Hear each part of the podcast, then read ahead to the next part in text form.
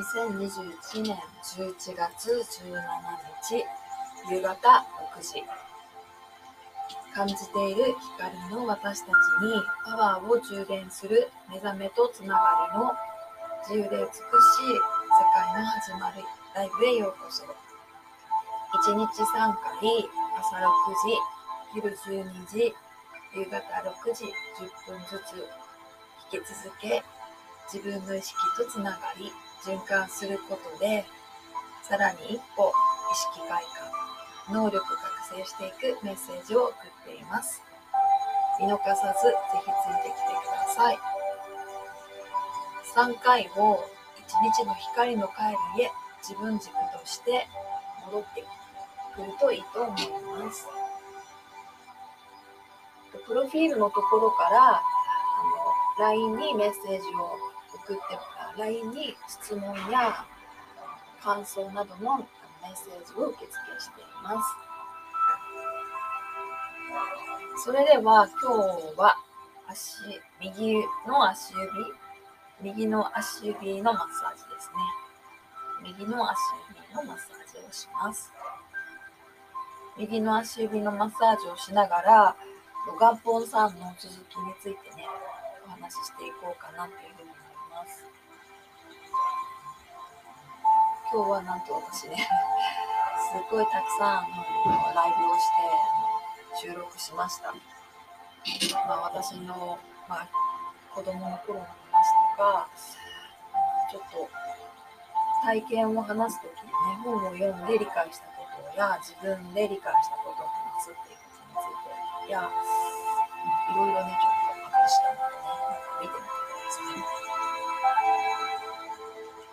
残願本についての話なんですけどね。まあ、残願本さんがそう身体障害者になってね、身体障害者として、あのまあ、瞑想がしたいんだけど、どうやって瞑想したらいいか。まあ、身体障害者で寝てるんでね、呼吸瞑想をしたとしても、もう眠ってしまうからどうしたらいいかっていうので、両方館キアンに手紙を書いたら、そう、両方館キアンから手紙が来て、もう本当にすごいね、励まされて、本当に心がね、温かくなって、うん、朝の願望がすごくやる気になったっていうところね、今日の朝話したと思うんですよね。うん、今日の朝話したのはそこら辺なんですけど、まあ、ジャンガンポンさん、それで、4方から返事をもらって私たちの瞑想はねあの座ってやらなくても歩かなくても大丈夫だよ。体の動くところを使ってね意識を育てていくから大丈夫だよ。で身体障害者の人だってできるよっていうね手紙を書いたんですよね。それで願望さんがすごい嬉しくなって本当に嬉しくなってすごく大喜びをしてねすごく大喜びをしてやる気に湧いたっていうことなんですけど、やっぱり本当私にはありますね。普通の会話じゃなくって、あこれどうなんだろう、無理だろうなとか、やっぱりぐるぐる回る、そういう気持ちを止めるような、そういった鋭い縁ですね、これ。言葉とかを抜きに縁ですね。もう本当にその言葉やその人のその、タイミングできた内容で、パタッと今までの迷いが吹っ切れる思考が止まるっていうね。そういった瞬間があってすごい目覚めるんですよね。そういう時にすごく気づきや目覚めが起こるんですけど、まあ、そういうのもやっぱり体験の積み重ねっていうのがねこの目覚めの体験になっていくと思うし結局目覚めたっていうことはあのそれだけパワーが湧いたってことなんですよね。そう。心のねパワーがすごい湧いてきたっていうことなんで南方さんは本当に嬉しくてね、どっか体を動かせるとこないですかっていうふうに向こうに言われて、で、あ元本さんはね、腕が動くんですよね。腕が動くから神経がまだ残ってるところがあったんでね、そう、腕をちょっと動かしてたんですよね。腕をちょっと動かしていたんだけど、腕をちょっと動かしていたんだけど、まあね、確かに眠気はある。もちろん眠気はあるんですよね。そのね目をつむる瞑想がなくても、やっぱり眠気はある。眠気はあるんだけど、何が違ったかっていうと、そう、論法カムキアの手紙でね、大丈夫だよって、できるっていうことがやっぱりすごく大きかったんですよね。うん、本当に大きかったんですよ。それで、それで元本さんはすごくやる気になって、絶対にもうこれをやり遂げようとね、ずっと苦しんできて、ずっと心の中にあった、その言葉がやっぱり本当につらかったんでね、絶対にやり上げようと思って、そしてもう一日中だからやり始めたんですよ。本当に一日中頑張ってやり始めたんですよ。で、も本当に心にパワーが湧いたから、まあ、ちょっとぐらい眠気が来てもね、ぱりその眠気を払うほどのやっぱり意欲が湧いたんですよね。火をつけたんですよ。あの論法の言葉や存在がね。で、アジャン元本は動きにくい手を動かしながら、どうにかね、こう、うん、瞑想を始めたんですよね。動く手を、手で意識を取るっていうね、瞑想を始めたんですよ。そう。そしてなんと、もうそうそう、基本的に一日中ずっとやってたんですよね。歩けないからもうずっとこう腕を変えて、多分右腕、左腕ってやってたんだと思うんですけどね。そしてなんと、1ヶ月後、大体1ヶ月後って言われてたんですけど、ちょっとずつちょっとずつ意識が溜まってって、ちょっとずつちょっとずつ意識が溜まってって、ある日、アジャン元本は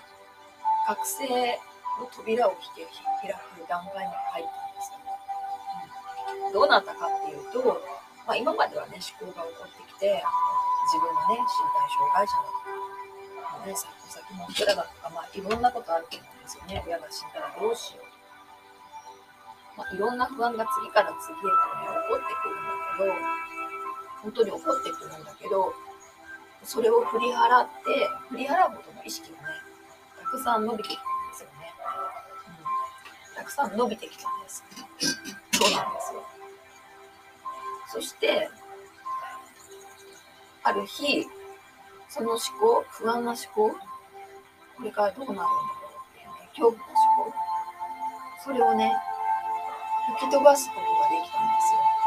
ある日、自分が何を考えているかっていうね、その思考が見えるようになってきたんですよね。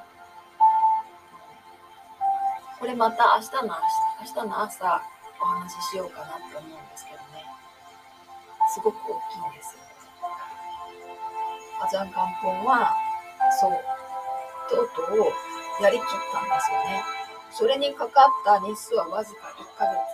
まあ、体は身体障害者なんですけど、そう、心は言ってみたら覚醒者、覚醒者というか、まあ、お坊さんですよね。覚醒もなんかちょっと覚醒してるとかじゃないんですよ。あの悟りのレベルに入った覚醒なんですよね。覚醒にもすごい段階があって、普通の人がちょっと覚醒したとかっていうんじゃないんですよ。あの悟りの領域っていうのがあって、ここはもう聖者の領域っていうのがあるんですね。うん、いやどうして瞑想かっていうと、本当にちょっと気づいたとか、ちょっと目覚めたとか、そうそんなんじゃなくて、本当に悟りの段階っていうのがあるんですよね。まあ、悟りの段階にも4段階あるんですけど、なんとアジアンカンポンはその悟りの段階に入りかけたっていうことなんですよね。それが大体1ヶ月。だからもう心は軽くなってるんですよ。まあ、体は身体障害者のままなんだけど、今まではね、いろんな不安とか恐怖に押しつぶされそうで、本当辛くてたまらなかったんだけど、そういう思考が自分の中、もうすごく意識を毎日毎日貯めてったから、意識のね、その私よく水滴に例えるんですけど、それが1滴2滴ってどんどん溜まってって、ある日ね、本当に満ち溢れたんですよね。うん、そして、その苦しい考え方、まあ、いろんな考えっていうのを浮き上がらせて、心の中にね、入らなくしたんですよね。うん入らない状態までになったんですよ。そそこまでやり遂げたってことなんですよね本当にそこまでやり遂げたっていうことでもうこれは本当にすごいことなんですよ普通の健常者とかでもなかなかやっぱり行けない途中で寝てしまったりねやっぱり不安になったり怖くなって、うん、その怖い気持ちにね引っ張られてしまうんですよね普通の人は。でもあの元本さんはね、うん、本当にもう死に物狂いで頑張ったんですよね。私たちも実は同じなんですよ身体障害者じゃなくてももうそういった恐怖とか不安と向き合うってすごく苦しいからもう本当に命がけというか全身全霊であの怖いとかって逃げて目をつぶったりねこうお酒飲んだりとかなんか違うことして気紛らわすんじゃなくってその不安に本当にこう向き合うしかないんですよね。それができた人は、うん、本当にそう妄想でも何でもないんですよ。イメージして嬉しいとかじゃなくってそういった私たちの、まあ、一番苦しい感情はね、まあ、不安と恐怖だと思うんですけど、まあ、それにね打ち勝ったっていうね境地に入っていくことになったんですよね。うん、今日はこのぐらいにしておきます。また明日の朝ね、この続きや復習をしようかなって思うのでね、まあこれを聞いて、まあ、今まで流れで何回か話してきたと思うんですけどね、まあ、みんなどう思ったかなっていう感想も聞いてみたいので、うん、ぜひね、送ってください。